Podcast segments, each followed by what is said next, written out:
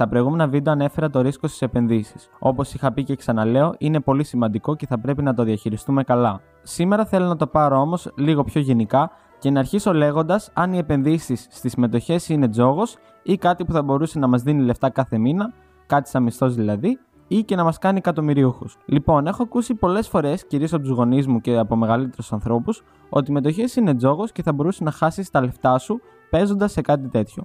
Και όντως έτσι είναι. Στην περίπτωση που δεν έχεις καμία μα καμία γνώση επάνω στο αντικείμενο, είναι σαν να οδηγάς ένα αυτοκίνητο για πρώτη φορά με δεμένα μάτια.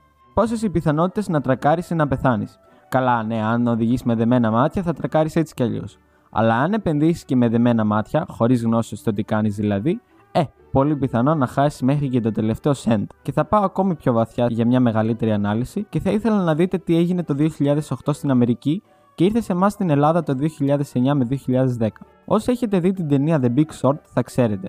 Όσοι δεν έχετε ιδέα, επιτρέψτε μου να σας ενημερώσω. Το 2008 λοιπόν είχε σκάσει η φούσκα των τοξικών real estate, των ακινήτων ή των σπιτιών με πολύ απλά λόγια. Όλοι στην Αμερική, κυρίως τράπεζες, είχαν επενδύσει τα λεφτά τους σε real estate, Οπότε καταλαβαίνετε τι λεφτά είχαν πέσει και επειδή οι άνθρωποι που έπαιρναν δάνεια για να αγοράσουν ένα σπίτι από αυτές δεν είχαν και τα καλύτερα οικονομικά κριτήρια, ήταν δηλαδή στο όριο της φτώχειας, χωρίς δουλειές ή μάλλον με δουλειές. Απλά ήταν η κατηγορία των ανθρώπων που αποκαλούμε φτηνά εργατικά χέρια. Δεν μπορούσαν να δώσουν πίσω αυτό που δανείστηκαν, έτσι έσκασε ουσιαστικά αυτή η toxic real estate φούσκα που πάγωσε τη ρευστότητα και την κινητικότητα των κεφαλαίων παγκοσμίως. Βέβαια, όλα αυτά με απλά λόγια, χωρίς να υπεραναλύω τα υπόλοιπα γεγονότα της ιστορίας, γιατί δεν φταίνουν οι άνθρωποι που δανείστηκαν, φταίνουν οι δανειστές που νόμιζαν ότι με τα κόλπα τους θα μπορούσαν να ξεφύγουν από αυτή την οικονομικά τοξική κατάσταση που οι ίδιοι τους δημιούργησαν. Τώρα, Πώς συνδέονται αυτά τα δύο, πώς δηλαδή συνδέεται κάτι που έγινε στην Αμερική και χτύπησε εμάς στην Ελλάδα το 2010 και συνεχίζεται έως σήμερα. Όλα αρχίζουν και τελειώνουν από τις τράπεζές μας, που δεν είναι καν δικές μας πλέον.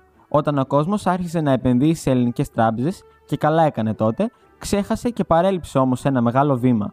Δεν ήξεραν που επένδυαν. Απλά νόμιζαν ότι επειδή όλα πηγαίνουν ψηλά και όλα είναι ρόδινα και ωραία, θα συνέχιζαν να πηγαίνουν καλά για πολύ καιρό ακόμη. Τουλάχιστον οι περισσότεροι τα έκαναν αυτά. Σίγουρα υπήρχε κόσμος που ήξερε τι έκανε, απλά στάθηκε άτυχος εκείνη την περίοδο. Α εστιάσουμε σε αυτούς που δεν ήξεραν. Ξέρω πολύ κόσμο που είχε επενδύσεις στις τότε ελληνικές τράπεζες και μόλις χτύπησε το κύμα της κρίσης στην Ευρώπη, έχασαν και το τελευταίο τους ευρώ. Από εκεί και πέρα δεν έψαξαν ποτέ γιατί έγινε αυτό και το άφησαν να αιωρείται. Πάνε τώρα και ρώτα τον πατέρα σου τι νομίζει για το χρηματιστήριο και θα σου πει αναμφίβολα τζόγος. Για αυτόν είναι σαν να παίζει τζόκερ.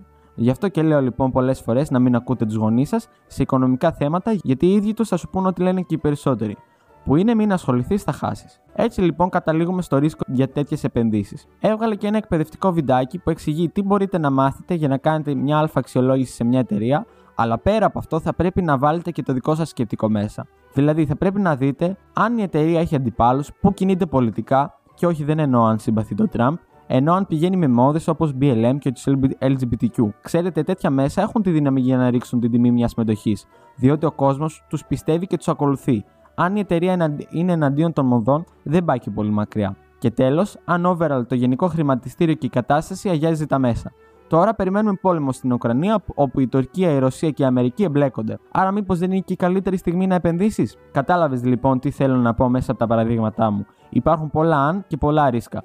Το καλύτερο που έχεις να κάνεις είναι να είσαι προσεκτικός και καθημερινά καλά ενημερωμένος. Τώρα θα μου πεις, πόσο μεγάλη μπορώ να προβλέψω εγώ μια τέτοια οικονομική κρίση όπως το 2008. Την έχεις ακούσει τη φράση Όπου ακούς πολλά κεράσια να κρατά μικρό καλάθι. Εφάρμοσέ την 1000% στο χρηματιστήριο. Ένας από τους σπουδαιότερους επενδυτές, Warren Buffett, έχει πει την εξής φράση: Be greedy when the others are fearful and be fearful when the others are greedy. Σε Google μετάφραση να είσαι άπλιστος όταν ο άλλος φοβάται και να φοβάσαι όταν ο άλλος είναι άπλιστος. Και έρχεται τώρα η dollar cost averaging και το diversified portfolio στρατηγική να μας σώσουν εμάς τους μικροεπενδυτές. Θα σας πω αμέσως τι είναι αυτά τα πράγματα με λίγα λόγια.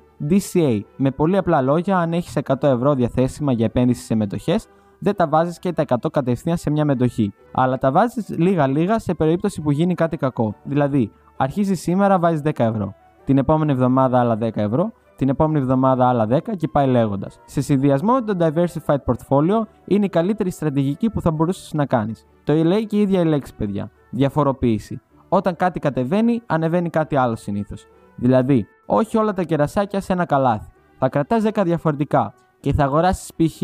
μια μετοχή πετρελαίου, μια ακινήτων, μια τραπεζών, μια σιταριών, μια χρυσού και κατάλαβες πώς πάει τέλος πάντων. Ελπίζω να καταλάβατε και να αποκομίσετε κάτι από αυτά που είπα. Μη φοβάστε να κάνετε οποιαδήποτε ερώτηση. Αυτά για τώρα. Καλή σας συνέχεια.